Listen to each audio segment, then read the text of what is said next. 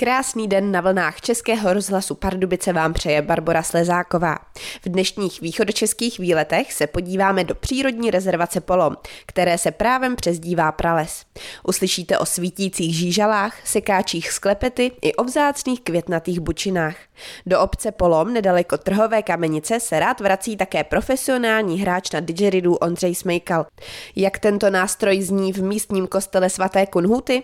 Nejen to uslyšíte během následujícího hodiny. Přeji vám příjemný poslech.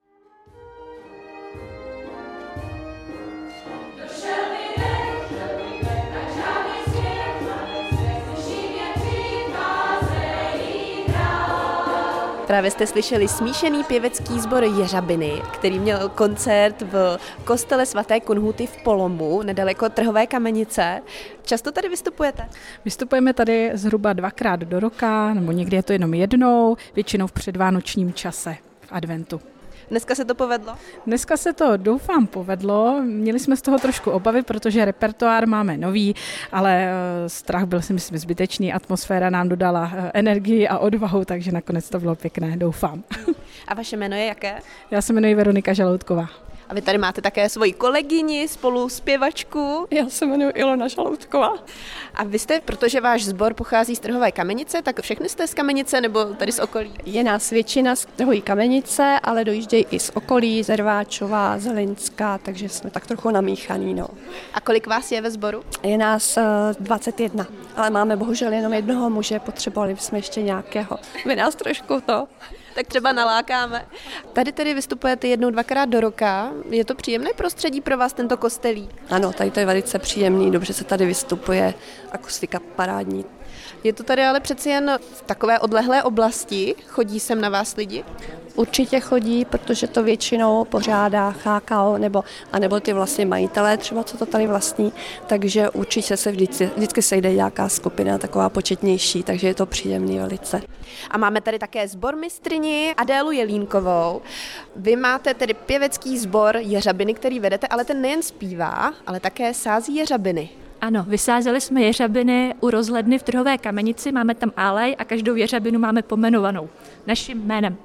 Vaším jménem, takže po zpěvačkách nebo hudebnících jsou pojmenované pak ty jeřabiny. Ano, přesně tak. Jak je to rozsáhlé, to místo, kde to máte vysázené? No je to ale, když se přichází na rozhlednu, tak po pravé i po levé straně jsou vysázeny jeřabiny, je jich odhadem 20. A to jste vysázeli někdy v nedávné době nebo kdy? Tak to jsme vysázeli asi tak před sedmi lety, si typuju. Už je to delší dobu, už rostou pěkně. Takže to tam rozrostlo a co vás k tomu vedlo? No, náš sbor se jmenuje Jeřabiny, tak jsme chtěli symbolicky podtrhnout to, že jsme jeřabiny, tak jsme si zasadili. A vy jste tady odsud? Já jsem z Nasavrok, ale do druhové kamenice za sborem dojíždím. A máte tady nějaká oblíbená místa, kam bychom mohli pozvat třeba posluchače, kam se vydat? Tak my bychom vás mohli pozvat na svatováclavské jeřabinobraní 28. září a je to na kopci Zubří, je tam kaplička a my tam každý rok pořádáme takovou naši zborovou slavnost jeřabinobraní, no tak jak to vypadá? Vy tam určitě budete zpívat? Zpíváme tam a prodáváme tam výrobky z jeřabin, co vlastně naše holky ze sboru vyrobí, tak to prodáváme, opíká se tam prase, pozveme tam další kapelu, která vlastně potom po nás zpívá, máme tam doprovodní program, takže se tam třeba hraje divadlo a různé další věci. No nenudíte se tady, koukám. A my už se za chvilku podíváme do místního pralesa Polomu. Posloucháte Český rozhlas Pardubice, pořad východočeské výlety. Jsme v Polomu s Alešem Kopeckým z agentury ochrany přírody a krajiny České republiky. Můžete nám říct nějaké informace tady o tom místě? Tak jsme v přírodní rezervaci Polom, nedaleko Trhové kamenice nebo Horního Bradla. A té přírodní rezervaci se říká také prales polom. A je to z toho důvodu, že ty lesní porosty v rezervaci tak jsou v podstatě od roku 1870 ponechány samovolnému vývoji takže jsou to zachovalé původní lesy Železných hor. Jak je toto území rozsáhlé? Přírodní rezervace má celkem 20 hektarů, ale je rozdělená na dvě části, velký polom a malý polom. Ten velký polom má 17 hektarů, malý polom 3 hektary. A jaký je v nich rozdíl, nebo jsou rozdělené nějakým úsekem? Ano, mezi oběma částmi tak eh, v současné době eh, roste kulturní smrkový les, který zde byl uměle založen po kalamitě Bekyně Mnížky kolem roku 1920. V současné době jsou tyto porosty mezi rezervacemi v ochranném pásmu přírodní rezervace a snažíme se tam vytvořit přírodě blízký les. Dnes tady slavíme 30 let od založení chráněné oblasti této. Takže tady k tomu máte i doprovodný program, můžeme popsat, co se tady vlastně dneska všechno děje. V kostelíku svaté Kunhuty v osadě Polom běží doprovodný program, kde v počátku eh, vystoupily jeřabiny, to je místní smíšená skupina z Trhové kamenice svým koncertem a následně pokračovala exkurze právě do přírodní rezervace Polom a poté eh, zde proběhlo vystoupení Ondřeje Smejkala, předního světového hráče na didgeridu. Tak ještě k tomu pralesu. Ono se tomu říká prales, je to oficiální název, anebo je to spíš takové lidové? Tak je to spíš eh, lidový název, protože je to teda oficiálně přírodní rezervace. Ta byla vyhlašena v roce 1933 oficiálně jako přírodní rezervace, ale ten název prales si v podstatě zaslouží, protože se skutečně jedná o původní eh, lesy Železných hor. V čem je tato lokalita výjimečná? Protože tady v České republice je to opravdu, můžeme říct, unikát je výjimečná svojí zachovalostí. Když se tady rozhledneme kolem, tak je to opravdu takové, takový nepořádek tady, dalo by se říct, jsou tady popadané stromy, takže tady do toho nějak nezasahujete? Eh, nezasahujeme. Eh, skutečně už od toho roku 1870 původní majitelé Auerspergové ze Slatína na Savrk, tak tady přestali provádět těžby v té rezervaci je teda pravda, že zde tenkrát nezůstávalo všechno dřevo k zetlení, jako je tomu dneska. Dneska skutečně zde neprovádíme žádné zásahy, neběží zde žádná těžba, žádné výsadby, provádí se tady jenom ochrana proti zvěři těch mladých eh, stromků. A daří se, tady tomu pralesu je vidět, že to tady je opravdu takové krásné, že v takovém lese jsem snad ještě nikdy nebyla. Daří se mu výborně, všude v okolí přírodní rezervace i v širším okolí v Železných horách, tak v současné době probíhá kůrovcová kalamita, už asi od roku 2018, kdy jsou právě ty kulturní nepůvodní smrkové porosty napadány kůrovcem v té rezervace došlo také k napadení smrků, ale v podstatě se tady nic neděje. Když se podíváme kolem sebe, tak jsou tady eh, živé buky, je tady pestrá druhová skladba, staré javory kleny, eh, je tady několik málo původních jedlí ještě. Takže když se stane to, že ten smrk zde odumře napadením toho kůrovce, tak se v podstatě nic neděje. Ten les zůstává funkční dál. Takže když se přírodě nechá volná ruka, tak si se vším poradí. Tady v tom případě určitě ano. Ladíte Český rozhlas Pardubice, pořád východočeské výlety a dnes vysíláme z Polomu, konkrétně z místního pralesa. A jsme tu také s Josefem Rusňákem. Co vy máte vlastně společného s tímto místem? No já jsem dlouhá léta pracoval na správě chráněné krajinné oblasti Železné hory. Teď jsem bohužel, ne bohužel, ale povýšil jsem, to znamená, ven už se tolik nedostanu, jako tomu bylo dřív. Dělal jsem zde botanika. Ale těm rostlinám tady stále rozumíte, takže co tady stojí za zmínku? No, jsme v Bučině. Eh, je to vlastně výjimečná Bučina eh, v mnoha aspektech. A vlastně první by se dalo říct, že ono totiž vůbec jsou Bučiny v Železných horách vzácné, protože jsme je v minulosti nahradili smrkovými monokulturami. Ale když už teda narazíte na nějakou Bučinu, tak je takzvaně kyselá. To znamená, v podloží jsou takový tvrdý kyselý horniny, které způsobují to, že ta půda není příliš bohatá a tím pádem tam není moc kytek. To jsou takzvané taky někdy se tomu říká nahé bučiny. Takže jdete krásným sice chrámem lesa, ale v podrostu nenajdete skoro žádnou květinu. Ale tady v pralese Polom jsme na takzvaných květnatých bučinách, někdy se říká kyčelnicové bučiny. Což je tedy výjimka, zvláštnost. To je vlastně výjimka v rámci železných hor a opravdu eh, musíte sem ale přijít na jaře, ne už takhle pokročilým vegetačním období, protože spousta jarních květin je vázaná na dostatek světla. A v momentě, kdy se vám takto olistí potom eh, lesy, tak v podrostu vznikne takový tíživý šero, který vlastně ne, kde která kytka není schopná ustát. Takže pokud byste se chtěla v květnaté bučině pokochat květinami, tak musíte přijít, řekněme, v dubnu, a pak uvidíte tady právě třeba kyčelnici cibulku nosnou, kyčelnici devítilistou. A tady je to ještě o to zajímavější, že tady dokonce i řežišnice trojlistá. Popište nám trošku, jak ty květiny vypadají, prosím. No, kyčelnice devítilistá kvete žlutě, eh, zatímco cibulkonosná tak jako na fialověle, ale tu cibulkonosnou poznáte velice eh, snadno, protože ona má v paždí listů takový cibulky, takový hnědý až na černalý, no to je správně pacibulky, ale to jsou orgány, kterými se dokáže ta rostlina rozmnožit vegetativně. Dopadne na zem a dokáže z toho vyrůst nová květina. A jsou toto vzácné rostliny? No, nepatří mezi ohrožené, ale zase se bavíme o tom, že pokud jsou v Železných horách vzácné bučiny a ještě mezi něma vzácnější květnaté bučiny, tak čím vzácnější máte nějaké společenstvo, tak o to vzácnější jsou pak samozřejmě i druhy, které jsou na něj vázané. To znamená, z hlediska Železných hor to je skvělý, to je unikát. Z hlediska České republiky bych je nezařadil mezi ohrožené, nebo to ne, to v žádném případě ne. Ale ta řečišnice trojlistá, třeba kterou jsem zmiňoval, tak to je bíle kvetoucí rostlina a ta je tady v Železných horách jenom na dvou místech.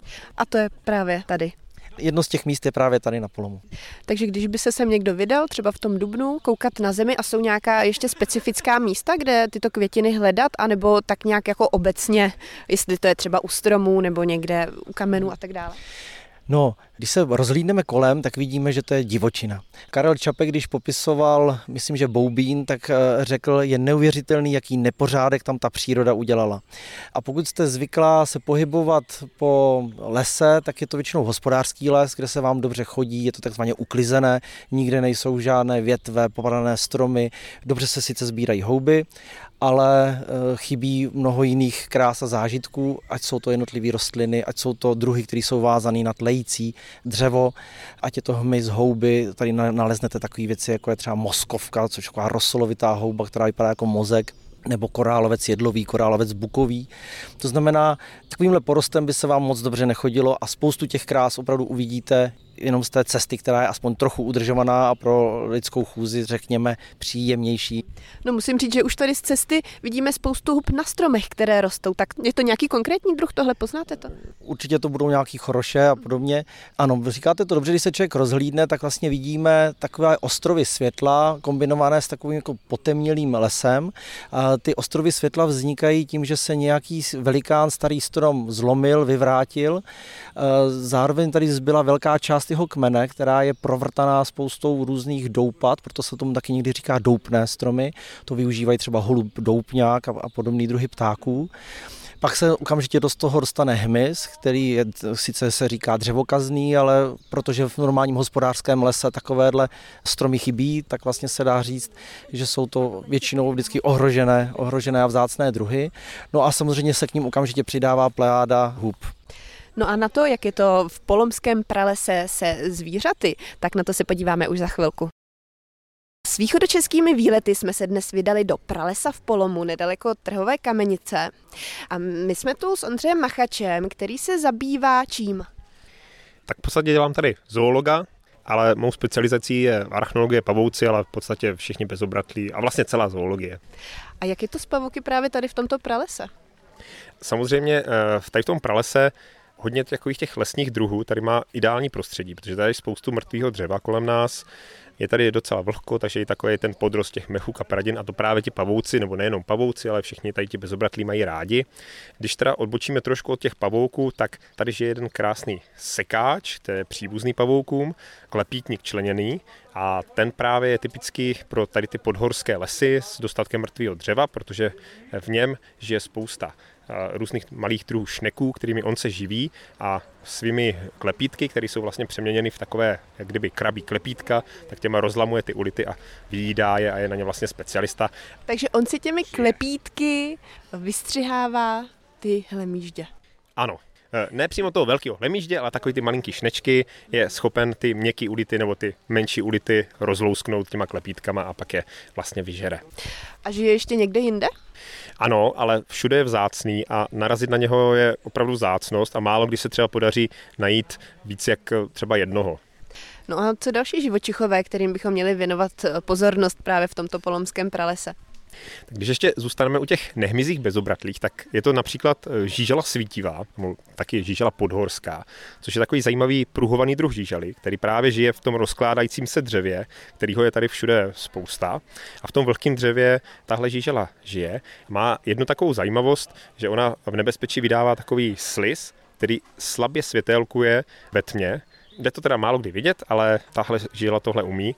Je to jakýsi takový obraný reflex proti predátorům. A ještě je tady zajímavost na tom polomu. Polom je jediné místo tady ve východních Čechách, nebo v podstatě ještě s jednou lokalitou na Vysočině. Je jediné místo, kde se ta žížela tady v regionu vyskytuje. A potom, že ona je typická pro ty karpatské lesy, to znamená pak v Beskydech, Bílých Karpatech, ale na polomu ji teda máme poměrně hojně taky. Říkáte, že to světelkování není až tak vidět, takže nestane se, že třeba přijdem ve tmě do lesa a jsou tam opravdu vidět světelkující žížaly? tak to asi úplně nefunguje. Možná byste museli jich mít jako hodně jich být na jednom místě a nějaké vydráždit, aby ten sliz vlastně pustili. Ale je to opravdu jenom takový slabý světelkování. Já jsem to viděl v životě jednou. A bylo to právě tady v Polomu? Eh, ne, ne, ne, to bylo na školní exkurzi, kdysi dávno už. Ale ještě teda jenom eh, k těm bezobratlým, co tady jsou typický pro ten polom, tak jsou to i spousta druhů vzácných brouků, které jsou právě vázány na takový ty starý odumřelý, zejména padlé teda kmeny, ale i stojící. A vyskytuje se tady řada vzácných brouků, kteří právě žijou v tomhle dřevě a potřebují to dřevo, zejména teda pak eh, tlejících buků. A máme tady spoustu vzácných druhů, které se třeba jinde tady v regionu moc nevyskytují. A na ty staré stromy teda je vázáno i řada dalších živočichů, jako jsou například různé stromové druhy netopírů, ale i ptáků, například holubdoupňák, hnízdí tady puštík, velice vzácně například eh, je naše nejmenší sova, kulíšek nejmenší. Takže je to bohatý les na všechny možné živočichy. Ano, dokonce eh, je ještě taková zajímavost, že eh, v pralese se vyskytují dva druhy čolků, i když tam přímo nějaký tůňky nebo rybníčky moc nejsou, občas nějaká kalužina, ale máme tady prameniště a to jim zřejmě stačí a byly zde nalezeny například dva druhy čolků, čolek eh, obecný, čolek horský, a je to taková jako zajímavost, protože oni potřebují k rozmnožování nějaký tůňky nebo rybníčky a ty jsou tak zhruba kilometr až možná dva kilometry daleko od právě tady toho pralesu. Ale ti čolci tady vlastně zimují nebo v tom mrtvém dřevě si hledají úkryt, protože vlastně ve vodě žijí jenom po dobu rozmnožování. A my už se teď z pralesa přesuneme zpátky do kostela svaté Kunhuty. Posloucháte pořád východočeské výlety na vlnách Českého rozhlasu Pardubice. Dnes vysíláme z Polomu a jsme tu u místního kostela svaté Kunhuty. Je tady s námi také Vlastimil Peřina z agentury ochrany přírody a krajiny České republiky. No řekněte nám něco tedy o tom kostelíku, nebo možná nejdřív tady o tom Polomu, o té vesničce. Ona je velice malá, kolik tady vlastně je baráků? Tady těch baráků velmi málo, pět. Je tu chatová osada, blízkosti je pramen dlouhého potoka. Možná právě to, že tu je ten pramen nejdelšího potoka v Železných horách, souvisí i se založením kostela. Byl to gotický kostel, ten, který vidíme před sebou, kostel svaté Konhutie z poloviny 17. století, nicméně v těch zdech jsou i kameny z toho původního kostela. A momentálně se pracuje na jeho opravě. Oprava probíhá přibližně od roku 2007 díky eh, Františkovi Václavíkovi, který sehnal partu nadšenců, dokázal zařídit to, že kostel má novou břidlicovou střechu spolu se svými dalšími kamarády s občanským združením Polom a postupně toto místo vlastně bylo zachráněno, protože ten stav toho kostela eh, z hlediska statiky už byl takový, že hrozilo jeho zřícení. A jak to tu bylo dříve? Říkáte, je to tady vlastně v podstatě zahrádkářská osada taková a je tady u toho kostelky, to tady tak na kopci, tak jak to tady vzniklo? Byla zde větší vesnice a poté, co vlastně se tudy přehnala 30 letá válka, tak už nebyla nikdy obnovená do své bývalé velikosti. Byla blízko eh, dnešní městě Strhová kamenice s kostelem, tudíž eh, tady ta eh, farnost už vlastně potom, i ten počet domů už potom zůstával takhle vlastně svým způsobem na okraji opuštěný a v éře socialismu do roku 89 v posledních desetiletích opravdu kostel chátral já pocházím z nedaleké vesnice Slavíkov, takže ten kostel znám odmala.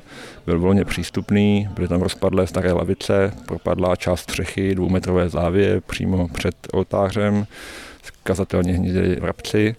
A samozřejmě ta atmosféra tady byla, byla působivá a je právě na tomto hezké, že tou opravou se podařilo tu atmosféru zachovat, že to není vlastně kostel, který by byl opravený do toho finálního závěrečného stavu a i muzikanti, kteří zde třeba hrají, si pochvalují, že ty opadající omítky vytvářejí výbornou akustiku.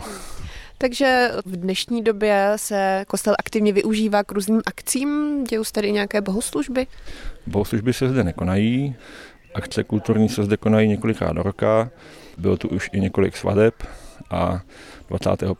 června tady bude hrát free cymbálová kapela a pan Procházka, poslední ze starých psů, výtvarníků z Pardubic, tady bude mít svoji výstavu. Tento kostel je jeden z nejvýše položených tady v Železných horách. Je to pravda? Nikdy jsem se nad tím nezamýšlel, ale pravděpodobně ano. Možná jenom kaplička tady na tom vrchu. Poutní kaple svatého na Nepomuckého, s venkovní kazatelnou unikátní, tak ta bude přibližně ve stejné nadmořské výšce. A to je kde přesně? Ta je blízko osady Zubří. Takže jak zhruba daleko mohla by to být pěkná procházka odsud? Je to procházka Doporučím výlet do přírodní rezervací Polom, třeba z Horního Bradla, zastavit se zde u kostela a potom pokračovat po turistické trase přes osadu Hluboká na Zubří, klidně do trhové kamenice a zpátky do Bradla, nebo kratší výlet zastavit třeba právě na Zubří a udělat si okruh přes Polom zase zpátky přes rozhlednu, která je na Zuberském kopci. No a v tomto kostele už dnes bude vystoupení Ondřeje Smejkala, který hraje na didgeridu a jak to bude probíhat, jak zní zvuk tohoto nástroje, tak eh, to si můžete poslechnout už po písničce. Ladíte Český rozhlas Pardubice a právě vysíláme pořád České výlety. My jsme v Polomu, v místním kostele svaté Kunhuty, kde měl právě koncert umělec Ondřej Smejkal, který hraje na didgeridu, ale to není jediný nástroj, na který hrajete. Dnešní večer byl ozvláštněn čínským gongem a takovými různými alternativními technikami, jak rozeznít tenhle zvláštní kus kovu. A ten zvuk je opravdu zajímavý, takový exotický. Ale co je možná ještě takové zajímavější, tak je právě to didgeridoo, což je takový speciální nástroj. Jak byste ho popsal?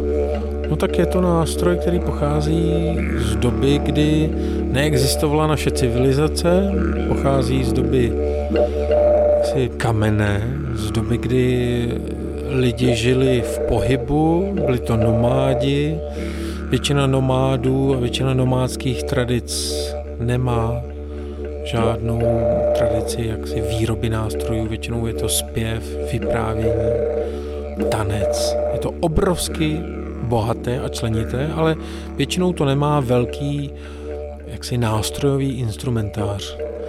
A tak to didgeridoo to se vyrábí jak? No a právě proto didgeridoo je taková veliká výjimka té doby kamenné, protože na severu Austrálie, ve velice malém území severní Austrálie, je druh termitů, taksi hmyz, který žije pod zemí a vybíhá a vyžírá vnitřky velice tvrdého dřeva eukalyptu tetradonta.